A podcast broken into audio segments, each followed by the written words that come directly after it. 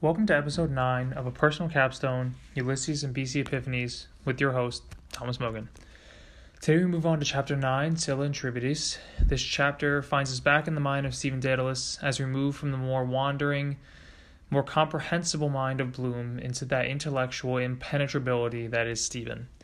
In this chapter, he offers a lecture at the National Library on Hamlet and Shakespeare, which made this chapter definitely one of the most difficult to read so far.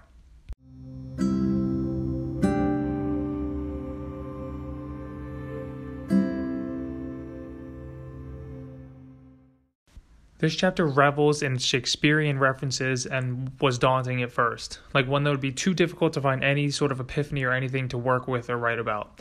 I tried my best to pore over the chapter and find something that would work, and eventually, what we were given in class were what helped open my eyes to one that I found pretty profound.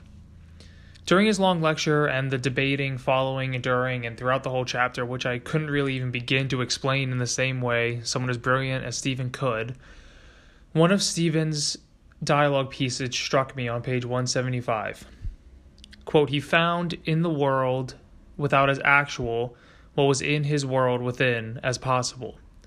Maeterlinck says, if Socrates leaves his house today, he will find the sage seated on his doorstep.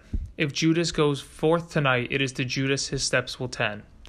We walk through ourselves, meeting robbers, ghosts, giants, old men, young men, wives, widows, brothers in love but always meeting ourselves. When I first came across this line, I thought they were interesting, that we always end up meeting ourselves, but I didn't really know what that meant. This was one among so many, many, many pieces of this work that I got more of a grasp on once we brought up and discussed in class. These words struck me, and at first I didn't really fully grasp their meaning or understand them, and I probably still don't to their extent, to be fair. When talking in class, though, I enjoyed seeing that the meaning that came from these lines and how it connected to my BC experience.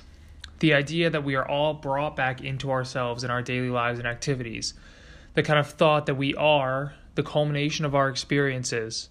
And it's a framework that I find really interesting when talking about, you know, what the point of reflection or looking back on these four years really is. Is the experiences and the memories that BC's given me that will stay with me throughout my life the piece of paper that says I graduated is cool and helped me grab a job, but that's not what we're here to chase. It might have taken me too long to understand or to realize that. It's the people, the places, and the experiences of BC that allowed me to come to love this place and the person that it's made me to be. I am a culmination of these experiences, at least until there's some new ones added to the mix. And that's episode 9 for today. Thank you for listening. We'll catch you next time.